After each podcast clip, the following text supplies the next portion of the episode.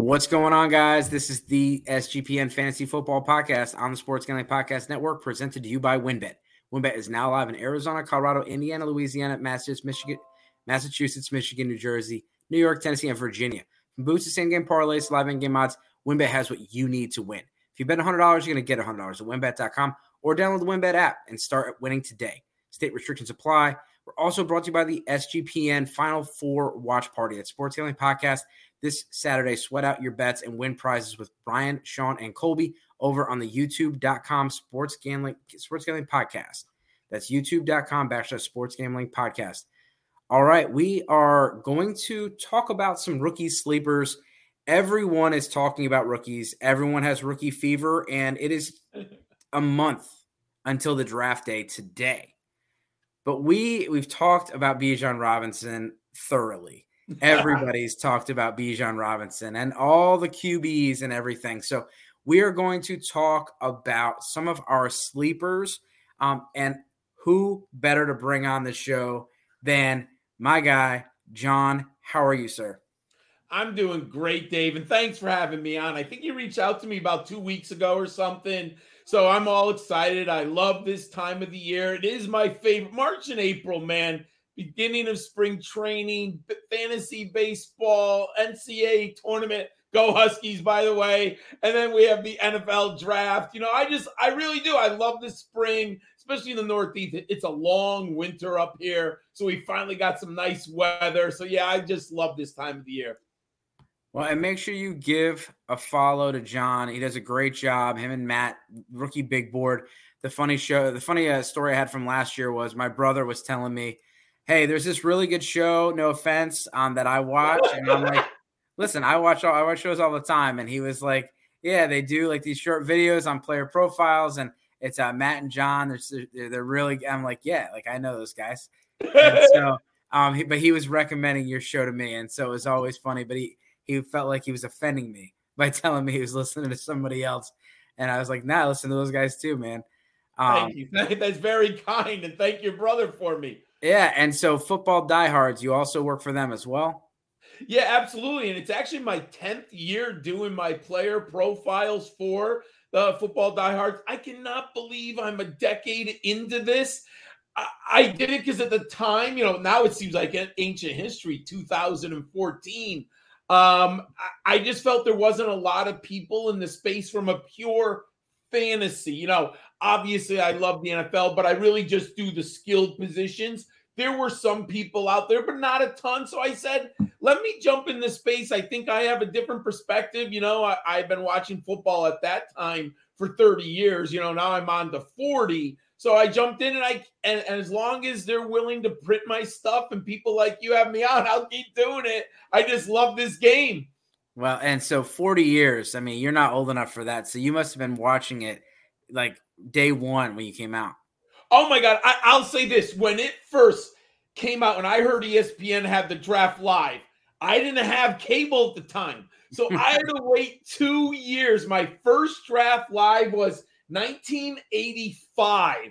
And it was literally the greatest day of my life. I think I sat glued to the TV. And if you don't know for our viewers, for all you youngsters, it used to be on Tuesday mornings at 10 o'clock. So my mom let me skip school and I watched the draft on ESPN on a Tuesday morning. And then they slowly, by the 90s, they started to change it and everything. But it was glorious. There must have been me like 50 other people watching Tuesday, whatever it was, April 1985 on ESPN. And that was the first time I remember seeing Mel Kiper. I mean, he was there was no such thing as a draft expert. And I'll t- say to anyone who doesn't like Mel, you got to understand his historical significance. We all get players wrong. He's been doing this for 40 years, man. That's incredible. And there was no one else in 1985. I mean, he was the guy, the face of the draft. Yeah, yeah, it's come a long way. And so I want to talk about your process, and we're going to get into our quarterback sleepers. And so today's show is really going to be about the sleepers because you're not to, you know, you don't have every pick in the first round or second round. You're to have to get second and third round and fourth round picks. And, you know, at the end of the day, the best draft is maximizing the value of your picks, and that one pick in the first round is is not going to be your entire draft. Most of your picks are going to be in the second, third, and fourth round. Um, so, John, can talk a little bit about your quarterback process here? Sure. The process actually begins about June. The draft is over. I have a month to relax. I kind of digest a little bit, do some family time, end of the school year. Then I start doing my college fantasy football analysis, my articles. I got my rankings up, but then I break them down and I actually do my write up analysis. At the same time, I'm doing my Devy prospects. What I do in July and August is I watch film. I've been watching CJ Stroud and Bryce Young since last June, essentially. Same thing. Anthony Richardson, I'll be honest, not as much. I wasn't sure he was going to come out this year. After the Utah game, I watched more live action of Anthony Richardson, but I start taking notes and ranking the players in the summer before. So then I have a good grasp of the player pool throughout the season. If there's a player on and they're on a Saturday night game or if they're on a Saturday afternoon game and they're my top five, top 10 quarterbacks, I'm going to watch the player. And one this one game I want I, I waited for a year and a half for this game. Fresno State came to UConn in the fall this year. I was so looking forward to Jake Haener, and, and Jake Haener didn't play. I was so mad. He was injured, I think, for two or three weeks. He missed the UConn game. I wanted to see him live because I love, I've seen so many good players. I've had season tickets for 12 years to UConn football. I've seen so many good players live, you know. So I start the process in June slash July watching film, and then I take notes throughout the season. I, I might be a little bit different, maybe because it's I'm older of a different generation.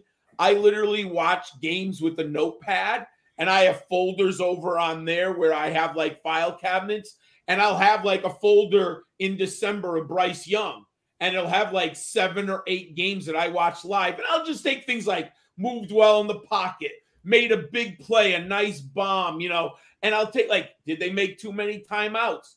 Did what did I see in the huddle? How was the offense moving? Like just game live notes. And then what I actually do in January is I take my notes and I cross check with my film. Like, did I see what I think I saw? If that makes any sense, right? Live in the game, you might miss something. Maybe I'm flipping a channel, you know, like there's a turnover that I didn't see and I missed something. But then I'm cross checking what I saw during the season live with what I'm breaking down on film. Yeah, and so when you look here, and so uh, Brad, little uh, vindicated here whenever I see John's list, and I will say, last time I was on a show with John, we were like pretty lockstep, and it made me feel pretty good about my rankings. And so CJ Stroud one, Bryce Young two, Anthony Richardson three, Hendon Hooker at four. That's actually all three of us have Hendon Hooker at four, and so this is a outlier podcast. Will Will Levis at five, um, Jake Haener, and then I was telling him I have DTR as my six, and so um, I was a little embarrassed when I saw how close my list was to Chris Sims and uh, I might have to might have to reevaluate my life life decisions. Um, Stetson Bennett and then Aidan O'Connell, but you know the scholars grade going through passing efficiency and things like that. Love to see this. The the benchmarks surpassed, and you know very similar. I, I think about Parcells, and yeah. and does that have something to do with this? Oh, I mean, I, I've been listening to Parcells. I remember when he was a defense, I think he was a linebackers coach with the Giants in the late 70s. Then he got the job. And Parcells was a big believer in 30 games started. So, yep. So when I started my model, let's see, when did I first plug in the model? Probably like eight years ago. Like I didn't know what a model was in 2014. I was just going off passing yards and touchdowns and yards per attempt. And when I started the model, I started to do a little research with the 30 games mark. And you know what? It matters. Like it just simply matters historically. Of course, there's always outliers. But if you had been listening to me a couple years ago, I warned people about Trey Lance, and I don't have a single share in the dynasty league of Trey Lance. And I said, not only was he playing at the FCS level, I think he had what 14 starts that was such a massive red flag in my book. I'm a big believer in it. And I've said this where I missed, where I took a big mistake last year. I didn't pay enough attention to Brock Purdy. I think he had 48 starts. That's and I should have, I should have listened to my model more. Now, I didn't think he'd go out and have that much. He was Mr. Irrelevant. So I wasn't the only one who had questions about Brock Purdy. But what I went back and I kind of thought he knew how to call plays in the huddle. He could read a book. He was the alpha male in the huddle. He knew how to not make mistakes. And you know why he could do all those things?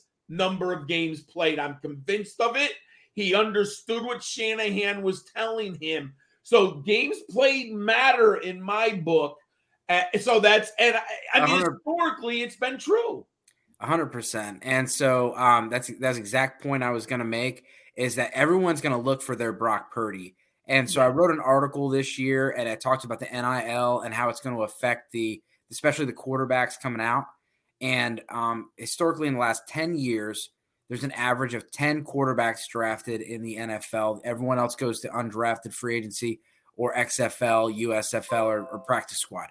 And so you're going to see more guys that are probably, you know, fifth, sixth, seventh rounders staying back, collecting an NIL check, and then, you know, going to the league a year later until the rookie salaries catch up, not till 2029.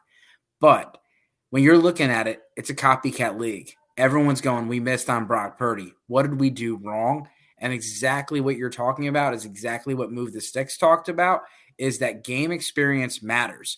You're looking at someone like Anthony Richardson in 19 games, he's not seen all the different kind of exotic fronts and defenses that you can see.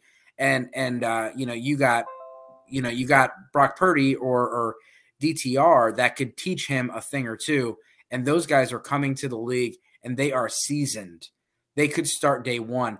And so one thing they talked about, uh, they said, uh, you know, um, they said, listen, if you had a game, if you had a game and your your life was on the line, your kids' lives was on the line, whatever, you want Will Levis or Hendon Hooker starting that game today if everyone's healthy. And Bucky Brooks was like, oh, Hendon Hooker. Not even close. I don't even think it's close, dude. Hendon Hooker. yeah, and and so um, so I, I mean I I've been you know a pretty pretty uh strong on my Hendon Hooker take since uh you know three months ago, saying I think he's a first round pick. Um, and then you know it was very interesting to see him and Will Levis four picks apart in Daniel Jeremiah's last mock draft pick 19 and pick 23. I think Hendon Hooker is closing the gap. And I think you're going to see, I think you do see him in the first round, maybe not pick 19 or 23, but I do think in the late 20s or something like that, you see Hendon Hooker go off the board. And I think he's going to raise stock for your dynasty. And so Hendon Hooker is one of the first guys I do want to talk about. And so um, looking at it, John, quarterback sleeper, you picked Hendon Hooker. I like the film. I understand that there's some challenges. One, the Josh Heupel offense is ultra productive, and he just is throwing sometimes into wide open windows. I understand that, but he'll also throw dimes 40 yards down the field, and not everyone can do that. So, does he? I don't see a lot of anticipatory throws, and that's a little concerning because I do believe at the NFL level the, the great ones make anticipatory throws. You don't have to do that in Heupel's system because he schemed guys to get open on the wide side of the field. But I think he has the skill set and the intelligence to learn that. And when I, I liked him last year too, and people thought I was crazy, I popped them in my model last year and I was like, wait a second. I literally said, Am I looking at these numbers right?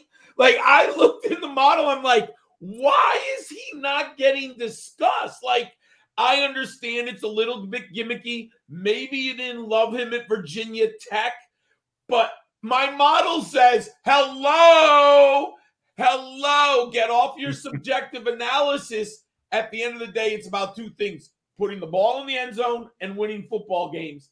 And Josh and Hendon Hooker did it. And then I then when I put my numbers in, He's the only quarterback this year who hit six to six in all the benchmarks. His numbers are silly. I like the film. I'm not saying he's the greatest arm talent. And I'll say I have a second round grade. And I know the NFL is pushing him up the board. I still think there's some challenges in his game. I'm not moving him off a second round grade because I don't. The quarterback position is supply and demand. you're going to get players picked who don't deserve it. I would love to have seen Hendon Hooker go late second round to a playoff team. You know, like that, that would have been perfect. But you know what? The NFL needs a quarterback so bad.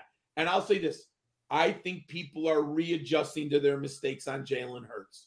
They're saying we all screwed up. I didn't. I had Jalen Hurts number three. I love Jalen Hurts coming out of Oklahoma. You can go back and see my rookie big board. I was like, what are people missing? And now I think they're almost going the other way. I still think Jalen Hurts was a better prospect than Hendon Hooker. He was bigger, he was better in my book. But Hendon Hooker is definitely the guy I want. I hope he doesn't go top 15. You know, the word I I'd like to see him go to a team that can help him and has some parts around him. Yeah, I, I think uh, Washington and Tampa are are they're interested. They're they're very interesting spots. If somebody like the the Raiders or the Falcons were to not take a quarterback round one and then you have him early round two or trade up, um, I think if if the Ravens with uh, the Todd Monken, if they were to, you know, let's say they do make a trade and Lamar Jackson's traded, which uh, that's a whole other another podcast. um, but yeah, I, I, am you know we've talked about Hendon Hooker quite a bit. Let's move on to the other players. Before before we do that, let's talk about the sponsors. Brad. Yeah, so WynnBET is an official online sports book of the Sports Gambling Podcast Network. WynnBET is now active in Massachusetts and a ton of other states. So be on the lookout for WynnBET Win Hour every Thursday from 5 to 6 p.m. Eastern Time. During the WynnBET Win Hour, marquee games of the week will have better odds at WynnBET, which gives you a larger payout opportunity. And as we all know, and we talked about a little bit earlier, March Madness is here, and there are so many ways to bet on the big dance. So sign up today and receive our special offer bet $100, get $100. That is limited to state availability. And of course, for our DGens, if you hit the biggest long shot parlay of the week, you get a thousand dollar free credit. There are so many things to choose from. All you have to do is head over to WynnBET.com or download the WynnBET app. Offer is subject to change. Terms and conditions at WynnBET.com Must be 21 or older and present in the state where playthrough WynnBET is available. If you're someone you know has a gambling problem, call 1 800 522 4700. And the Masters is coming right around the corner. And if you're looking to hang out with our two guys, Sean and Ryan, at the Stadium Swim and watch the biggest golf tournament in the world, you can by winning a three night stay at the Circa Las Vegas to hang out with those guys. The contest is completely free, and all you have to do is go to sportsgamblingpodcast.com slash golf party. Again, that's sportsgamblingpodcast.com slash golf party. And hey, look, for, if you don't win, it's okay because you can still book a room at the Circa using our promo code SGP15. And we are also hosting a Final Four watch party, and it is going to be virtual as well. So hang out with the guys on their YouTube channel for the entire Saturday of the Final Four action, where we'll have live bets, prize giveaways, and much more. Subscribe to youtube.com slash sports gambling podcast and make sure you tune in on Saturday. All right. And we're going to talk more about, and, and, and big shout out to UConn. Uh, if you don't have a team, there's an easy one to pick right there. Um, we got DTR for me and Jaren Hall for Brad. So I want to see where they fit on the uh, uh on, and so we got ten and seven on the model. And so Brad, Jaren Hall, twenty two starts. What are your what are your thoughts on on him as a sleeper? Yeah, so for me, you've got he's a little bit of a shorter quarterback, right? Six foot, 207 pounds. But the guy's thrown from a production standpoint the last two years pretty solid 5,700 plus yards, 51 touchdowns to only 11 interceptions. So he takes care of the ball.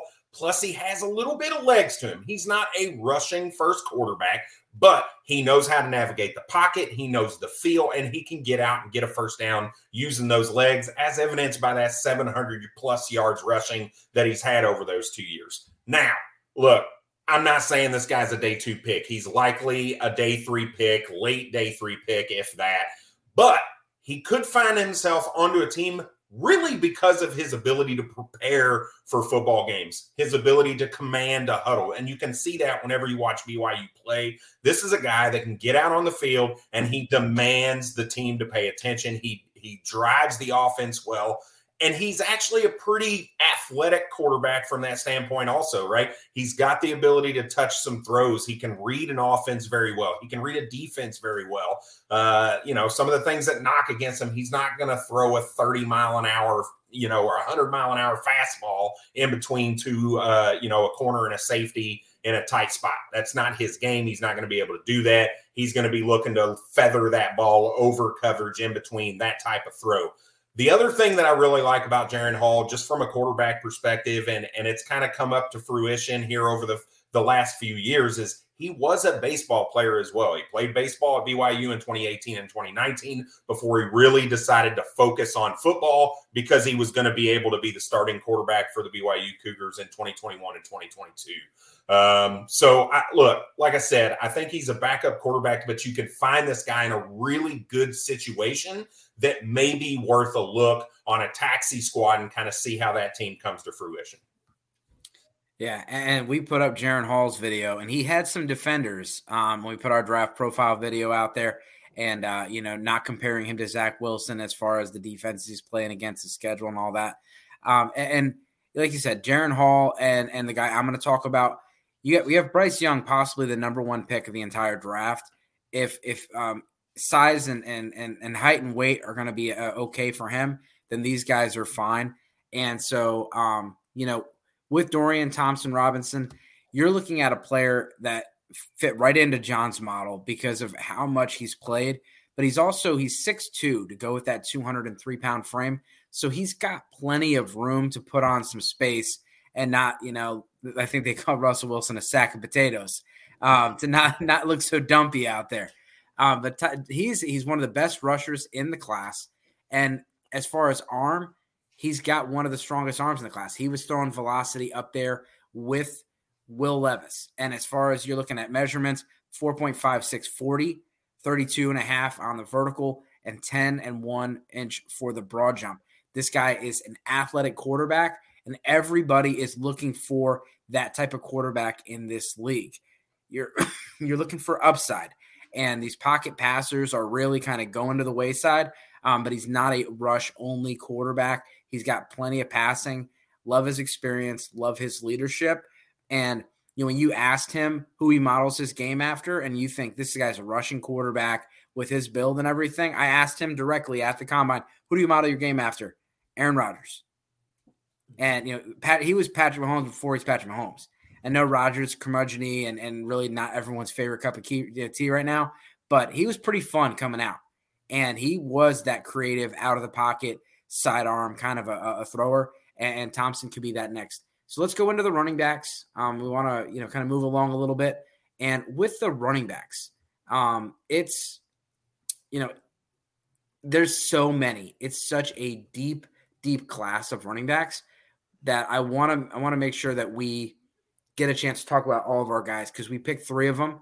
Um, so with you know with the next guy, John, what what's one sleeper um, running back that you'd like to talk about?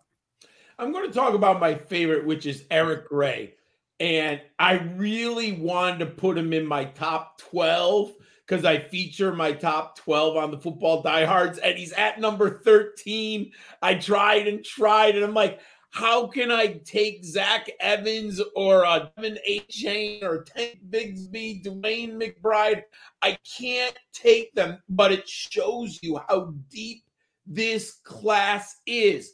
I'll say a couple things really pop for me on Eric Gray on the film. One, he learned how to run between the tackles. He was so much better this year at Oklahoma than he had been previously in the two years at Tennessee or last year in 2021 at Oklahoma. I thought he was so much tougher. He had better vision and faster feet between the tackles. Then I put him in my model. I guess I never really realized he was 209 pounds. And then at five nine, his BMI, like he's kind of got that perfect size frame power. You know, he's quick He's hard. There's not a lot of body to bring him down. And then the the the the, the sundae on or the cherry on the sundae for the um stupid cliche. 99 career receptions. He's a three down back. I love Eric Gray. Hoping he ends up on day two. that the NFL likes him even more than I do right now, but I think he's definitely a day three, fourth round pick at worst. Well, you don't have to sell me on Eric Gray. Um, the, everyone that's watched the show, that's my guy.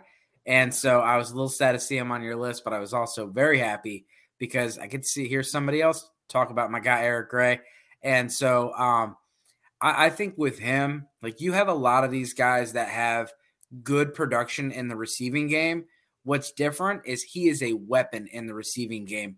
Probably after Achane and, and Gibbs, I would put him as my third as far as the best pass catchers in this class.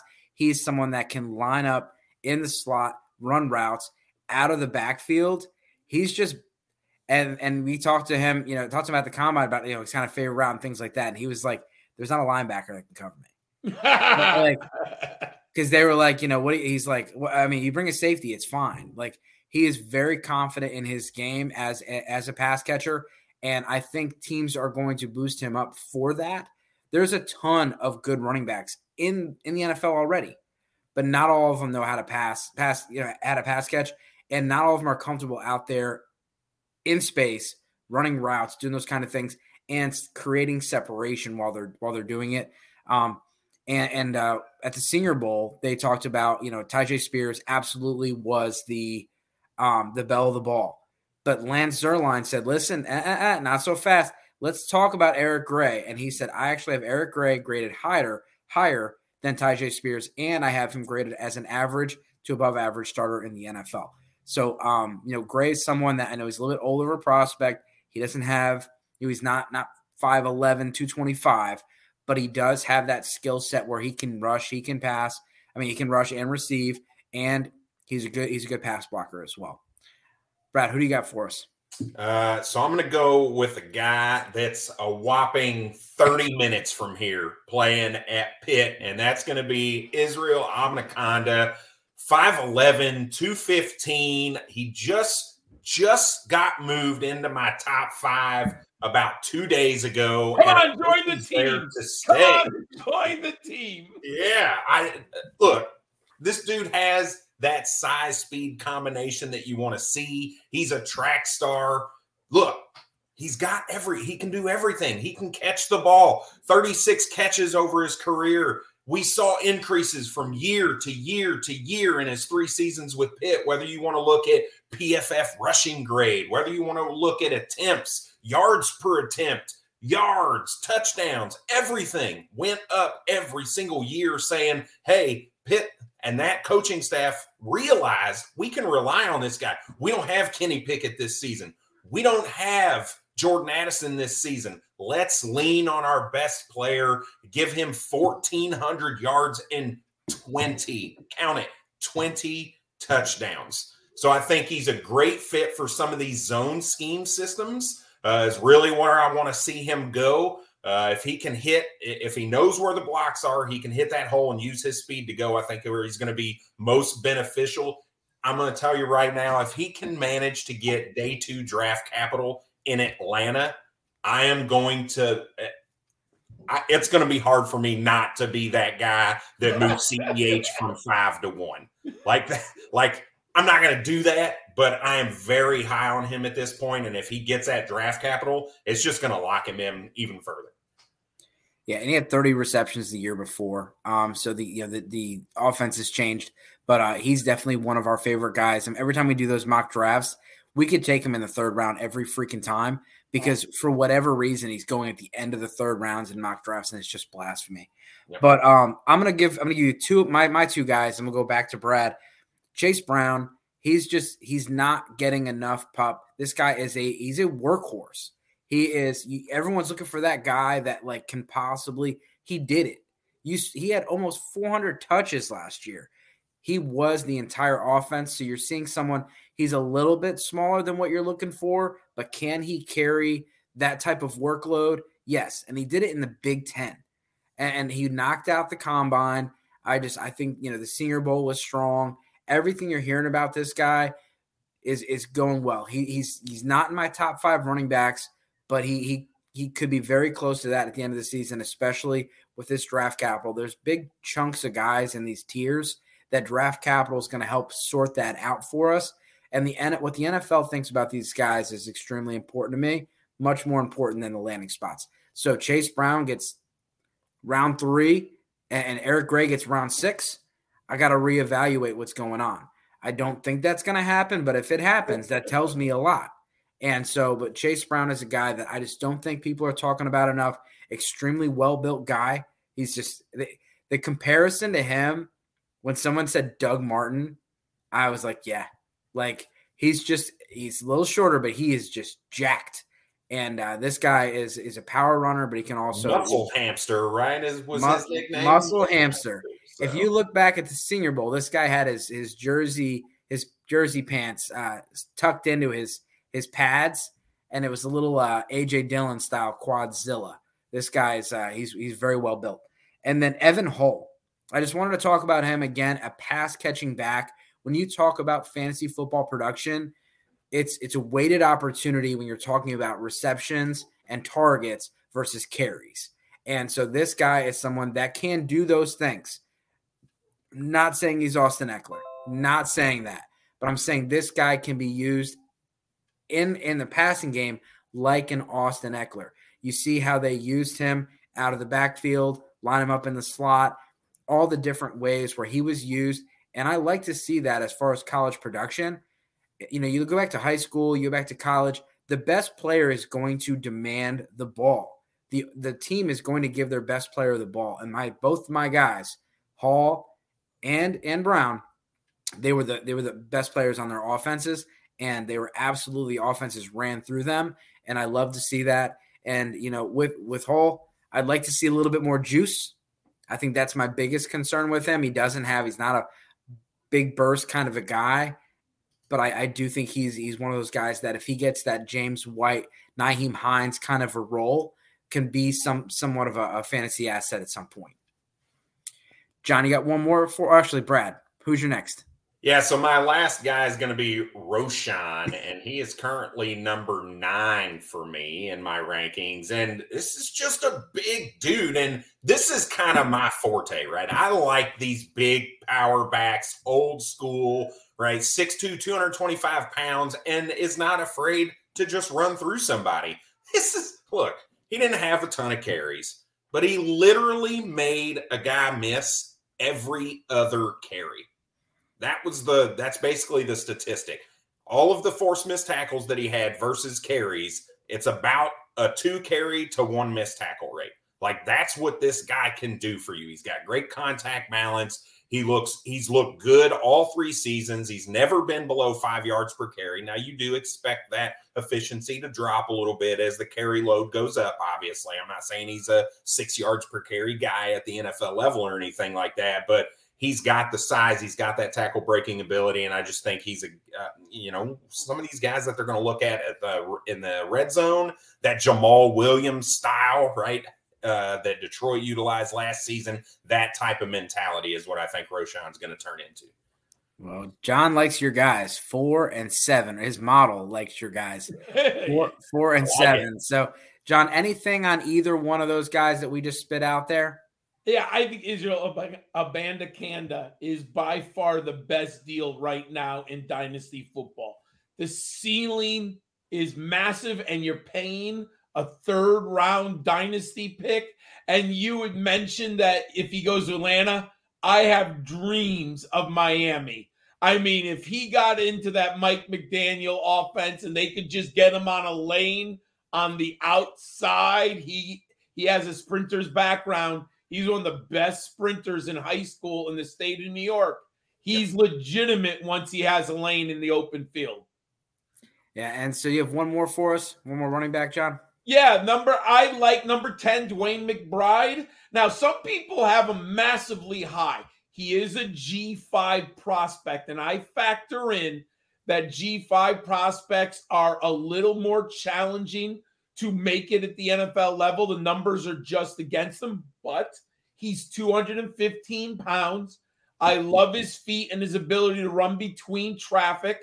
He might not have the long breakaway speed that you love, but he's an NFL back and he can play on the goal line. He's only got five receptions. I don't know if he can catch. All I know is when I watch UAB, they don't throw to the, to the any running backs. It doesn't matter. But I can't say he can. I can't say he can't.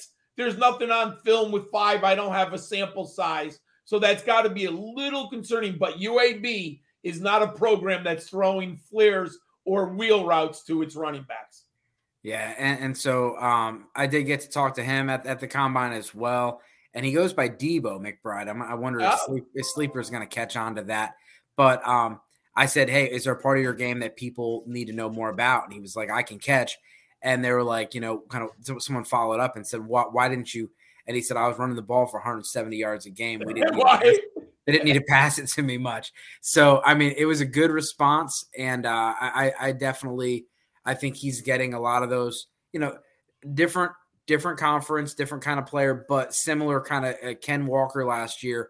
You know, we haven't seen it, so there's a lot of nerves on whether they can do it or not, and it's just a lot easier to believe something that you've already seen versus yeah. hope for something you haven't seen yet. So. Um, we got we got wide receivers and tight ends coming up in a second but I do want to talk to you guys about our other sponsor, and that is Underdog Fantasy. We're also brought to you by Underdog, Underdog Fantasy, and Underdog Fantasy continues their March Madness College Pick'em. It is a great way to get on the action, especially if your bracket is busted, like everybody except for John's. Plus, Underdog Fantasy has your favorite college basketball player props and great NBA and NHL daily games. Head over to UnderdogFantasy.com and use promo code SGPN for 100% deposit bonus up to $100. That's UnderdogFantasy.com promo code SGPN. All right, and uh, I, I, do got to throw this out there. So we got a shirt that's coming out. They're probably going to give me the link tonight, and the shirt is going to be for everyone, but it's going to be especially for those people that have that glorious 101. And the shirt is going to be very clear. It just says, "I own the 101," and so I'm looking forward to that coming out because it's whether you're going to sell it or you're going to pick Bijan, it's a flex. And having the 101 this year is absolutely a flex compared to the others. And so let's talk about the receivers because I do think this is a good receiver class, not a great receiver class. And, you know, I, I, do a lot of PFF mocks and stuff, and I'm like, man, dries up pretty quick compared to the running backs um, when, you, when you're looking at this class. John, who's a sleeper receiver that people need to keep an eye out for? My number one sleeper, and he's actually in my top 10, it is Jayden Reed of the Michigan State Spartans. I think he's totally being overlooked in this draft class. 5'11, 187. So he, he's he's not giant, but 187 in this group. We got a lot of these guys smaller than we thought they would be. 187 is a very nice size.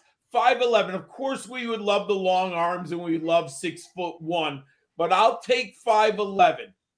He is a tough wide receiver. He is difficult to bring down one on one. He fights for the football. He can play on the boundary. He's clearly a Z receiver. I think his size might limit it. I'm not sure if you would play him at the X, you know, like 80% of the downs, like a Julio Jones, but you could move him in motion. You could put him out there once in a while. Maybe you create a mismatch. But if I don't think you could line them up, you know, 70% of the time strictly on the X, but you can play him at the Z. He's very good at the boundary. He's physical, early breakout. If you don't know who Jayden Reed is, he played immediately as a freshman at Western Michigan. And on that team was D'Wayne um, Eskridge. And I'm trying to think who was the other good Michigan, um, Western Michigan wide receiver. There was another good one. What? Oh, Skyy Moore. Oh, Skyy Moore. So he played there when Skyy Moore was there. He ended up transferring to Michigan State. He broke out big time in 2021. Put it in context. That team in 2021 was great with Kenneth Walker. And Jayden Reed had a lot of advantageous matchups, and safeties had to deal with Kenneth Walker. Last year, Kenneth Walker was the NFL in Seattle. Jayden Reed became the focal point of defensive coordinators' game plan. The offense fell apart. Sorry, Michigan State fans. They did not play good football last year. They didn't have a running game. Jayden Reed's numbers come down. You need to watch three years of tape I've went back and watched some Western Michigan. I've watched 2021 of Jayden Reed, watched 2022 of Jayden Reed. He's a very good ball player. I have a second round grade. I think he's going to go at worst in the third round. I love Jayden Reed.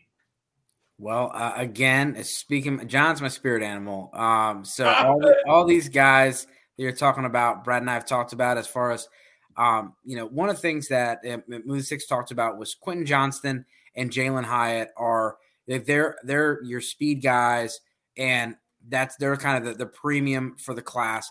But the next group of guys that offer that similar skill set that you're probably going to get later on in the draft, more day two, day three guys are Marvin Mims and Jayden Reed.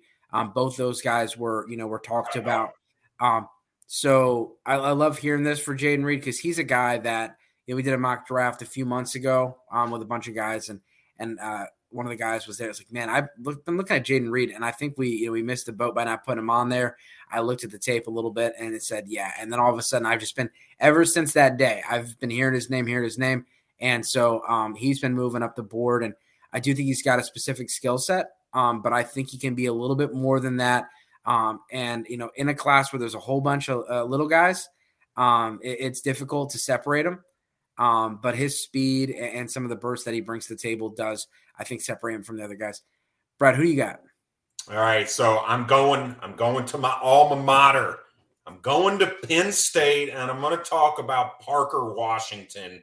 Uh, five foot 10, 215 yards. He had a little bit of a down year this year compared to what he was last year, which I think is vital to where he goes. I want to see him be able to be a secondary receiver, being able to work out of the slot, not going to be that alpha guy. That's a, you know, if if he's going to Houston and he's the only guy they've got, I'm I'm going to start to get a little worried because that's not his skill set. But I'm going to tell you right now, I see a little bit of Deebo Samuel in this guy. It is, I love everything about the dude. Go and watch the Minnesota game, right? The touchdown catch that he had against Minnesota, he just goes up, he bodies the guy, boxes him out, boxes him out, and catches a touchdown. Go to the Ohio State game. He goes on a slant route, catches the ball, plows through two defenders, and then runs in, has the speed to pull away and score a touchdown. I just love that game. We talked about it with Roschon Johnson. I love it with the there's there's two kind of receivers I like the the route running connoisseurs and the guys that just make people hurt right? And I think Parker Washington has that build. He's 5'10, 215. That's a pretty solid BMI from a wide receiver perspective. And he's going to be a hard guy to take down. So maybe my Penn State fandom is showing a little bit, but he's my guy right That's all right. Some some of our guys that are on this list are a little deeper on Don on, on John's uh, model, but that's that's all right. Um, all right so so uh, it does hurt my feelings a little bit, John. Um, no, but uh, hey, this this this wide receiver group, no one has the same rankings after number five. Like they, they they can be. Eh, I've seen all over the place on different players. Oh yeah, no, and I'm just picking on you. So as far as no. as my guy, the the first one that the first one I want to bring up is Marvin Mims, and he's another guy that got you know some special uh special shout out from the move the sticks talking about being on the field with these players and seeing them run and the fluidity which he runs his routes. There's a lot of fast guys, but the change of direction speed separates people. If you're really fast, but it takes you forever to hit the brakes, that's not good. If it if you got to make a right hand turn and and it takes you a little while to you're you're wide on that, it's not good. And so he's someone that is very snappy with his breaks. At the top of his route, he's right back. And so, um, you know, I'm a big fan. And, and seeing seeing his tape after the combine, you know, you know, this offense was just way different this year with all the changes they had. Um, I think Marvin Mims is one of those guys. Again, if you're looking for one of those stretch the field, you know, speed guys, you don't get Quentin Johnston, you don't get Jalin Hyatt that's going to be the guy that you're looking for, especially if you're shopping for that specific skill set. So uh, the next guy on my list before we go back to you, Brad, is A.T. Perry. And I, want to bring him up just because I don't hear anybody talking about him. And this is a guy who was extremely productive at Wake Forest. Um, as far as you know, as far as his production, you're looking at someone that had you know you see on here 171 games. Um, he, he's scored touchdowns. He got he got in the paint, and he played a lot of his snaps outside. And so there's not a lot of guys in this draft class outside of you know maybe uh, Xavier Hutchinson and and Cedric Tillman that really played outside. Um, a lot of these guys, you know, played in the slot. I know that kind of that's where the game is moving. Take your best guy, put him inside against their third best guy. Um, but you like to see someone that has played that because when you're playing in the slot, you're not getting jammed on the line like these guys are. And so he's played against that press coverage and has has had success against that press coverage. And that's the biggest question when you look at guys like Josh Downs and some of these smaller guys. Can they do that? And it's like, yeah, I, you know, Josh Downs answered that question at the combine was like, yeah, I did that in high school. I mean, I don't think that is a great answer, you know, like, you know, um, he did say he did it some in, in practice, which we'll see. But, you know, guys that haven't done that, and then I asked them, what kind of questions are people asking you? They're asking me about my my you know release packages off the line and seeing if I can do that. And so like that's the same thing they're thinking is can these guys play outside? Because there's only going to be so many slot receivers in an offense. You don't have too many Cliff Kingsbury offenses with two slot receivers. So if everyone's a slot receiver, there's not going to be many places for these guys to go. And if you can't get on the field, we always say follow the opportunity. That's going to be a problem. All right. So, Brad, who you got for us?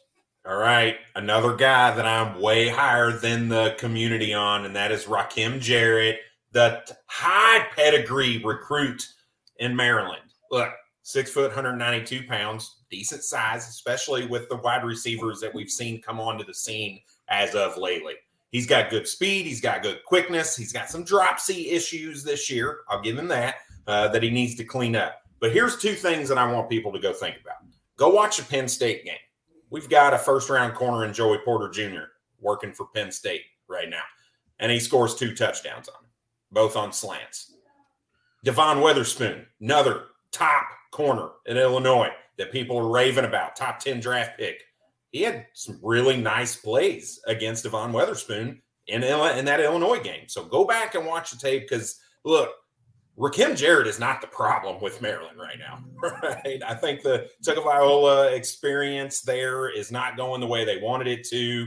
Uh, and, you know, he had a much better season last season than he did this season, but go watch the tape. I think this guy can really be a good number two. And this is what, when you're looking for third round picks, you're looking for guys that are going to be on the field. Give me a guy that I know is going to get some plays. I know is going to get some catches, has a little bit of upside there, right? And I think Rakim Jarrett is the the belle of the ball in the back end of that third round. Shit, we've seen him go undrafted in a couple of these mock drafts that we've seen, and that's just nonsense. Just nonsense to me. So, so John, any, anything about those three guys? Um, one, I have Marvin Mims number, number seven. I was going to recommend you can move him up the board because we only have 11 through 20. So I like Marvin Mims a ton. I agree with you on there. The reason why I'm a little worried about A.T. Perry, I've watched so much Wake Forest football in the last decade because their offense with Dave Clawson is just prolific, especially in the passing game.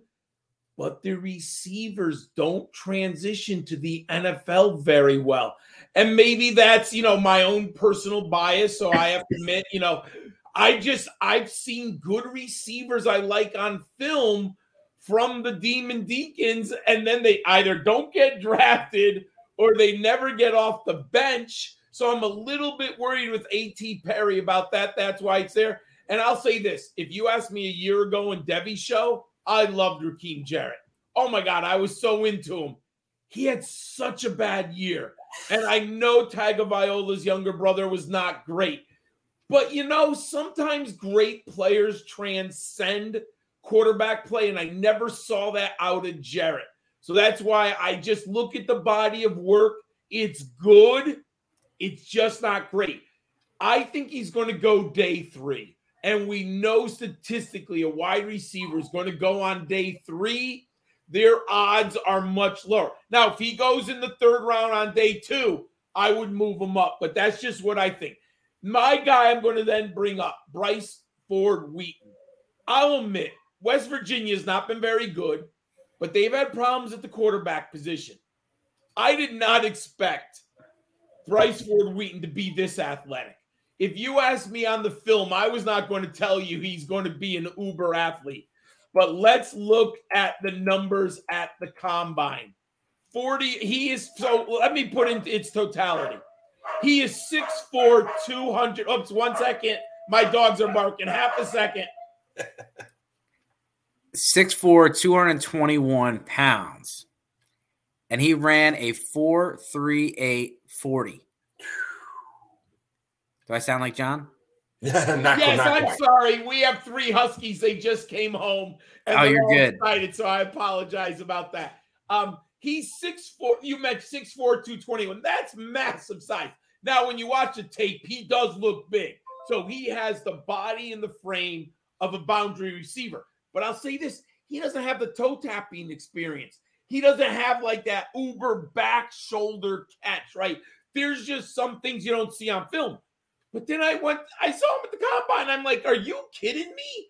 A 438 in the 40, but this was what's more impressive. When you punch in that the three cone drill and the 20 yard shuttle, his numbers are off the charts for someone 6'4, 221.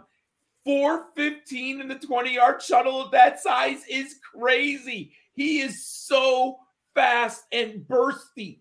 Then a 697, like, do we understand what it is like to get a six foot four body with 221 pounds and move at that quickness? He he has the athletic ability of a quick twitch athlete. He does not play like it on tape. So we have a conundrum. He's a much better athlete than he is a receiver. But if he goes on day two, that means an NFL team is banking on athleticism and maybe some improvement in the passing game. I do like him. Yeah, the NFL loves speed. And yeah, yeah. and you know, when you see someone like Tutu Atwell or Andy Isabella get drafted in the ah. second round, this guy can get this guy can get there in the second round. And I would have much more. Not that I'm drafting him in the second round of my rookie drafts, but at least he's got the size to go with the the you're what you're looking at as far as you know a ball of clay to work with. And so um, when I see two, you know Tutu Atwell or D Eskridge or those guys go in the second round, I'm like, okay. I mean, they, they may have something for that. You know, they may give something to that team, but they're not going to contribute to your fantasy team. And he's someone that, yeah, maybe first year he's a project, but you know, we saw guys like DJ Chark and and other guys that kind of came out of nowhere because of how well they were at the combine. And I always talk about when you look at the 40, always look at the weight adjusted 40 if you want to look at, you know, a fair comparison across the board.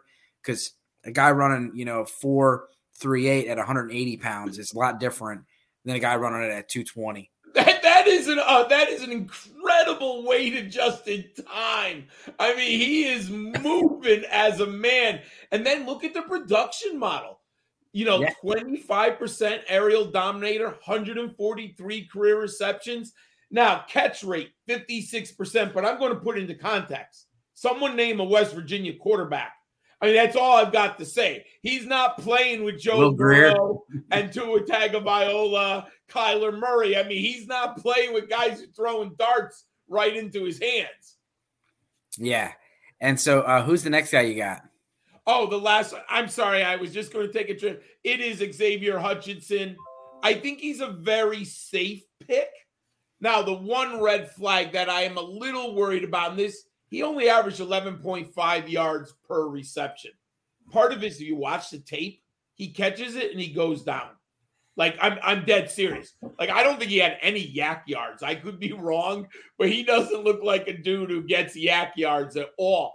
But my model says fascinating 66% catch rate, 37% aerial dominator. He's six foot two, 203 pounds, and he's quicker than I thought. His straight line speed isn't fantastic, but a 435 and a 691 in the 20 yard shuttle and the three cone drill is nice for a man that big.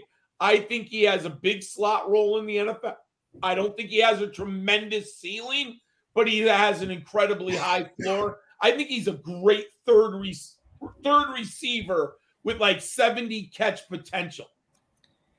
Yeah, eh, you look at I mean it's it's easy to scout someone looking at the jersey and looking at the helmet because we talked earlier about you know the, West Virginia or the Wake Forest and scouting the helmet. It's an Allen Lazard kind of vibe, and you just hope it's not yeah. Hakeem Butler, um, because Alex, you know, like you, Allen Lazard is not necessarily a fantasy football star, but he's someone that plays a lot of snaps in the NFL and can be serviceable. Yeah. And he's a great blocker. I mean, this guy had 111 catches this year. This year. When yeah. you look, you know, when you look at someone like Christian Watson didn't have 111 catches in his career. Yeah. I'll say this. He had a Drake London season from the targets. It was silly. And I'm telling you, not every wide receiver could take 111 targets and be pepper. I think he averaged what 13 and a half per game or something. You can't, not every receiver can do that. I mean, just that simple fact gives him value at the NFL level. You know, this is might be a good or bad thing depending on your perspective. He looks like a New England Patriot. I mean, like I know Belichick doesn't, you know, coach him up, but that looks like the type of guy Belichick would like. Yeah, and um, I am definitely a fan of Hutchinson, and I do think he could, you know, make a, a, good two or three on a team. And the guy that I wanted to bring up was was Cedric Tillman, and I know that he's a more known commodity, but when you look at the ADP and you, you look at these mock drafts, people just forget how good he was, and it's a lot due to recency bias that has nothing to do with with his play. I know that he's not a burner. He's not he's not a burner. And as far as the combine, he didn't light it on fire and didn't do anything to kind of change your mind or remind people. But he is he's an outside receiver. He is a tough possession receiver, and he does all the dirty work and all the things you're looking for with a wide receiver, too. And so, you know, I, I put him in my latest mock draft. I put him on the Buffalo Bills. And I think he's kind of, you know, you're looking at someone like Gabe Davis is very hot and cold. And I think he's just a steady Eddie guy that can make those tough catches. He's a, he's a nasty as far as yards after catch. He is one of my favorite guys to watch when you're looking at yards after the catch and watching these DBs just bounce off of him as they're trying to tackle him in open field. And those kind of things are extremely important when you're looking for, you know, especially these cold weather teams and things like that. But you need someone. You, everyone's got these fast little, you know, little receivers. You need a tough guy, and, and I think Cedric Tillman is that guy. He reminds me a lot of Robert Woods. What you got for us, Brad? All right, so we're moving to the tight end position now.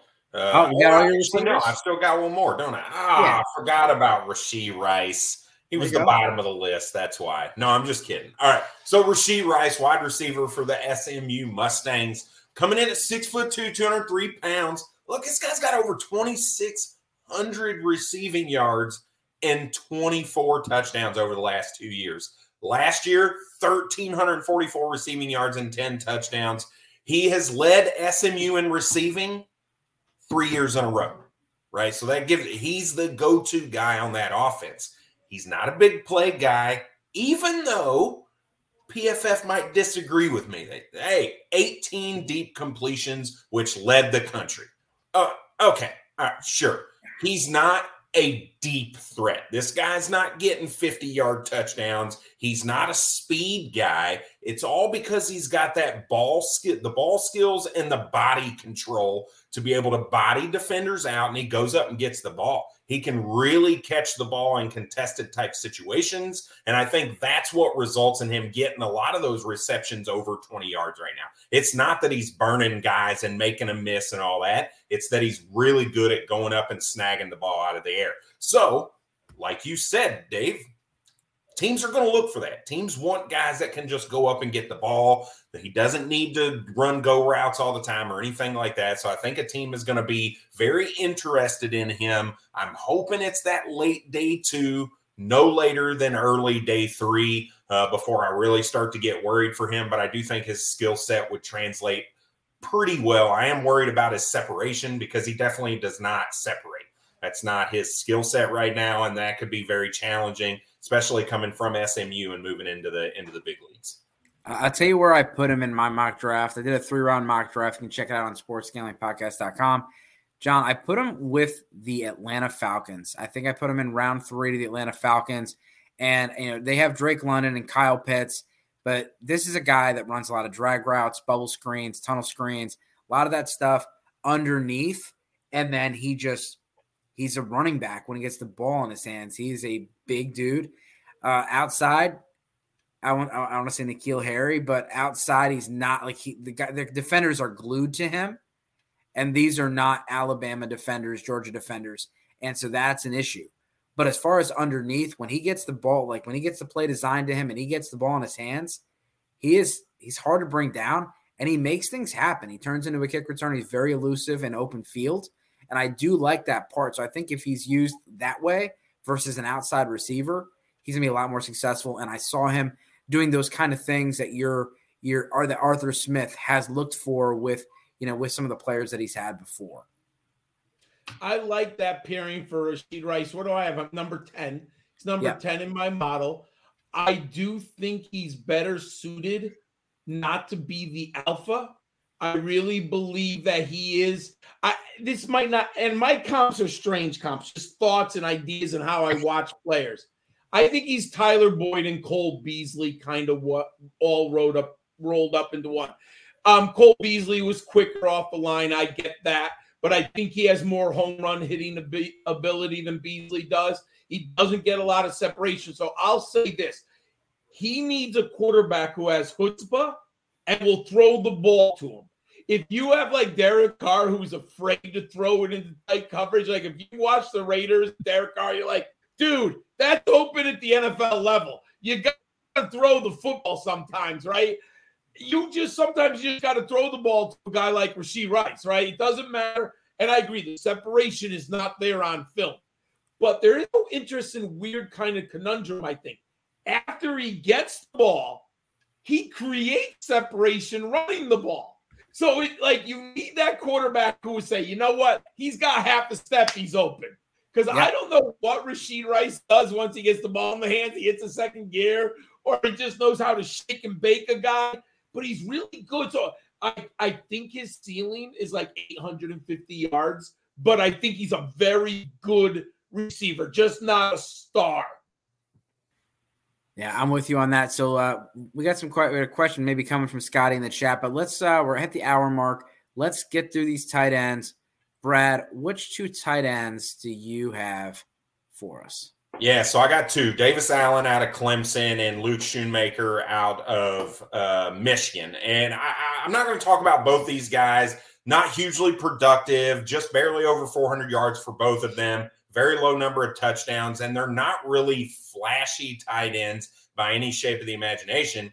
But the one that I really want to focus in on is kind of Luke Schoonmaker. And that's because the more I've watched this guy, the further up my board he started to creep. He hit that combine, being 250 pounds running a 463. I'm I'm pretty happy with that. I think that shows on film. He's got good speed. They do a lot of motion routes with him uh, at Michigan, and it seems to work really well. He's able to catch that ball in space, hit that gear. He does remind me a little bit of a Dallas Goedert That's who I see when he plays. Now, granted, he is nowhere near the production that Dallas Goedert had at San Diego or South Dakota State, but – that's the style of player that I kind of see here. I think it's a guy that can be used in the seam. He's a guy that can also be used uh, off the line of scrimmage. He's he can be really used all over the formation, very similar to where how the Philadelphia Eagles are using Dallas Goedert right now. So he is now bumped up to my tight end four, as crazy as that sounds. Uh, and maybe after I calm down a little bit, he'll settle into that like six range, six or seven range.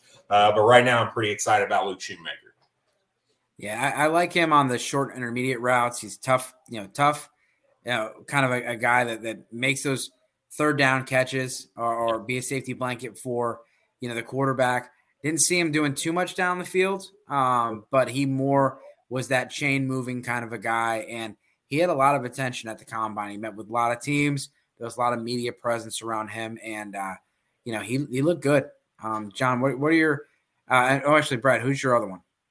Uh, Davis Allen was the other one. Very similar, right? It's not a guy that's going to wow you with his, his athleticism, but he really does a nice job of just going up and getting the ball, right? Uh, and I think that can, tra- you know, there's a potential that that translates to the next level if a team gives him the opportunity. He's not a great blocker, but he's a serviceable blocker. Uh, and I think that can end up with some playing time for him and it can turn into a little bit of something. He's a little bit lower on my. I, they kind of swapped, so I had Davis Allen a little bit higher, Luke Schoonmaker down, and the more I've watched, they've kind of swapped positions for the most part. Well, and, and if, your if your rookie draft is four rounds, you're taking shots at some of these guys in the fourth round, and I think they're guys that are worth looking at. Yeah, and, and John, I want to ask you about this. When you're scouting players and watching tape, college is so different because there's hundreds of different offenses that are being run and with tight ends specifically, you know, tight end is one of the hardest positions to translate to the NFL. And we see that within fantasy football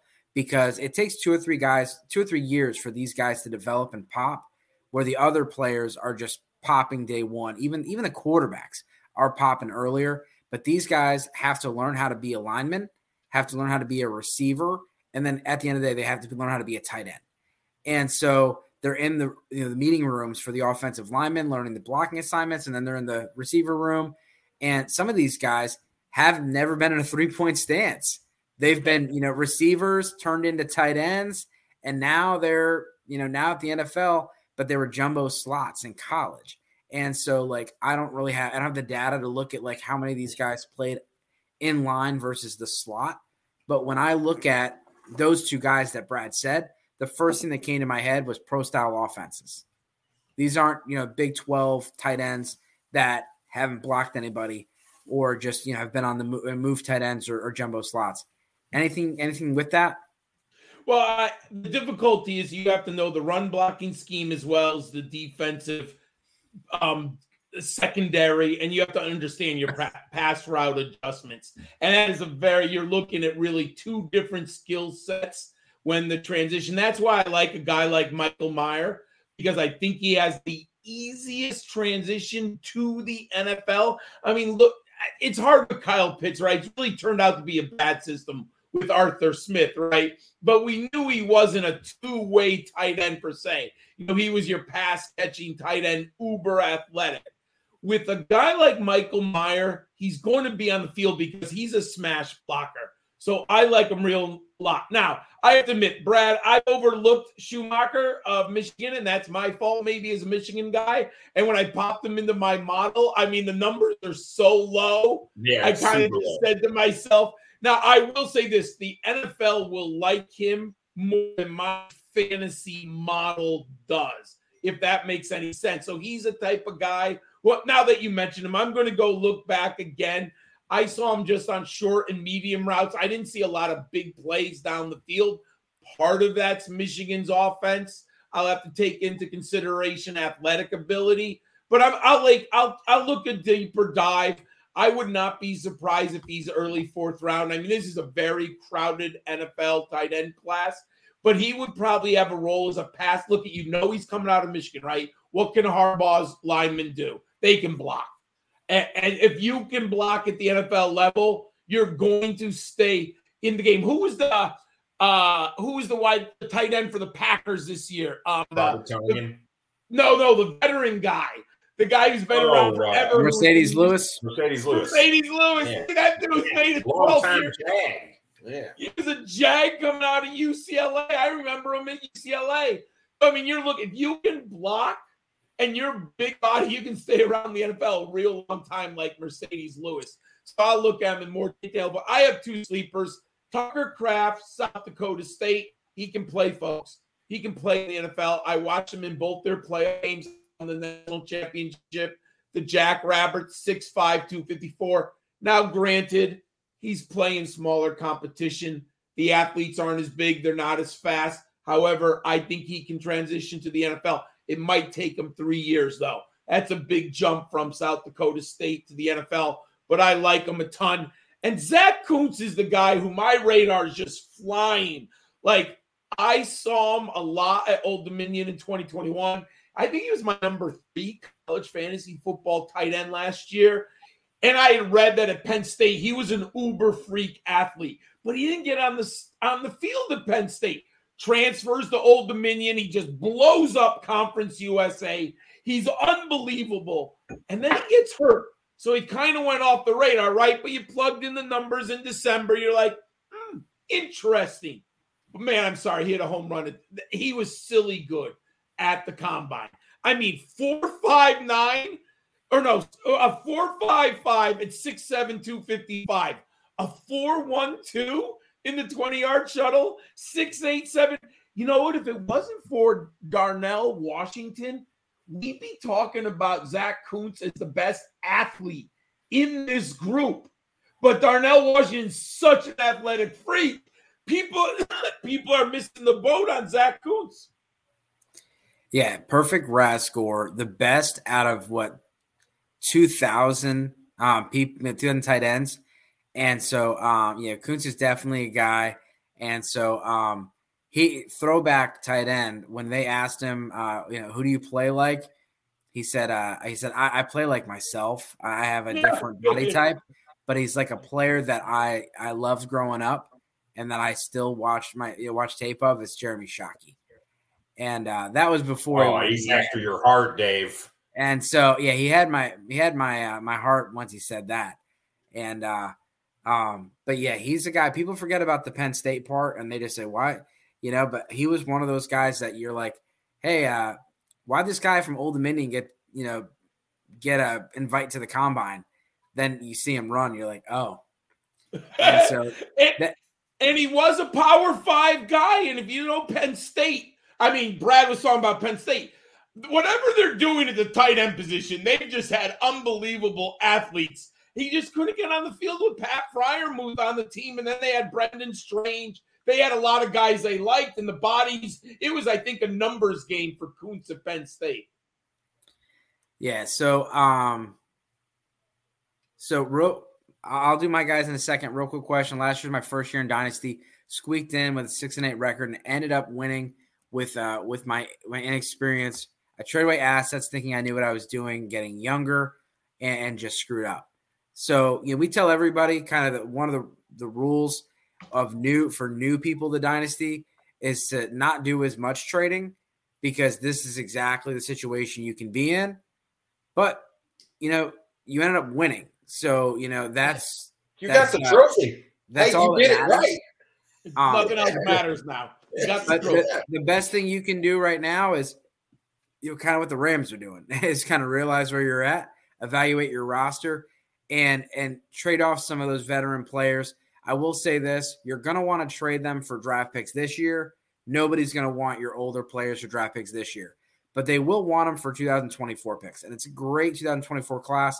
So if you have, you know, especially if surplus the position, go get 2024 picks and and you can get younger next year. You may have to rebuild this thing if it's that if it's that screwed up, but you may not have to. Um, it just depends on the roster. You can DM us at SG, SGPN Fantasy Football or at you can at me at Dynasty Dorks. Send me the roster. Let's uh, let's take it to the body shop and uh, see if we can figure it out. So if you don't have Twitter, then just DM us on here and uh, or send us a message on here with the way that we can find you, whether it's Instagram. I'm also at Dynasty Dorks on TikTok. So, as far as mine, I have Sam, I have Sean LaPorta, and, I have Sam LaPorta, and then I have Josh Whyle. And so, the reason I wanted to bring up Whyle is, you know, he's someone that is that's the, the seam stretcher, the Greg Dulcich kind of a guy. Got the speed, got the athleticism as you know, similar to a receiver, and he's someone that just nobody talks about. And so this guy is is someone that you can see when he's out in, in space, outrunning linebackers, and the way that he runs and has ag- as agile as he is, he's able to start and stop a lot better than these linebackers where he creates space as almost as a receiver, but he's just much bigger, much bigger than a receiver. And then with LaPorta, you're looking at a guy that comes from Iowa. This is one of the worst offenses in the country. But again, we talked about it before with Michigan, you know, with some of these other guys.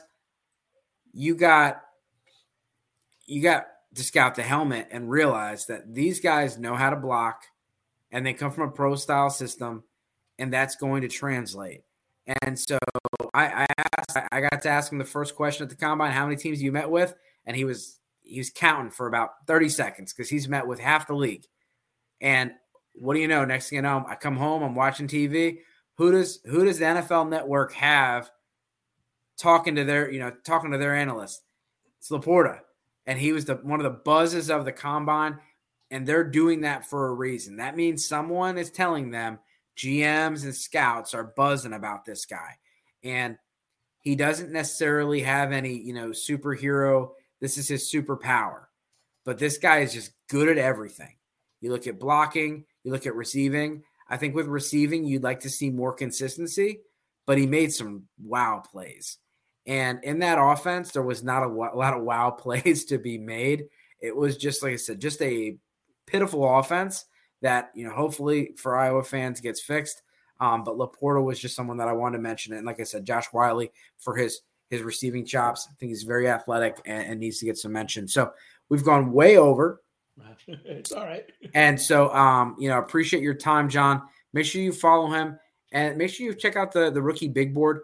Uh, it's one of one of my favorites. Uh, you know, I just uh, was checking it out this this week, and after I heard the uh, you know John was talking nice, but Matt was talking some smack about my guy Kendre Miller. So I had to go check out that episode. yeah, um, Dave, I, I, I like Kendre Miller more than Matt does. Definitely. Yeah, yeah. I messaged so, Dave. I was like, "Oh, Matt Hicks hates Kendre Miller." so I, I, definitely added Matt on Twitter and said, "Hey, I heard you've been talking some stuff." Um, but but no, for real, follow these guys. Two of the nicest guys, and they work really hard and and they put in a really put on a really good show for you guys. So give them a follow. And uh, John, any parting words?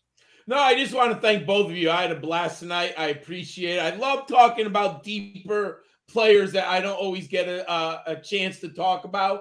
And I understand that you only have so many minutes. So when I, someone invites me out and they want the top five wide receivers, so we talk about the top five wide receivers. So I love digging deeper on this. Sorry about my dogs. Um, my wife and I usually walk the dogs after dinner and they come in and they get all kinds of excited. So they don't hey. know that daddy's on a on a show, so hey. they, they want to go crazy. But no, no thank problem. You, thank you. Nope, no problem. When we hear this back, you'll probably hear my toddler screaming in the background too. Yeah, my kids don't know either. So yeah. so um, all right. Well, hey, give us make sure you guys any questions, anything, give us a subscribe, give us a comment. Check out our shorts. I got a bunch of mock drafts out there. And as always, good luck this season. Cheers.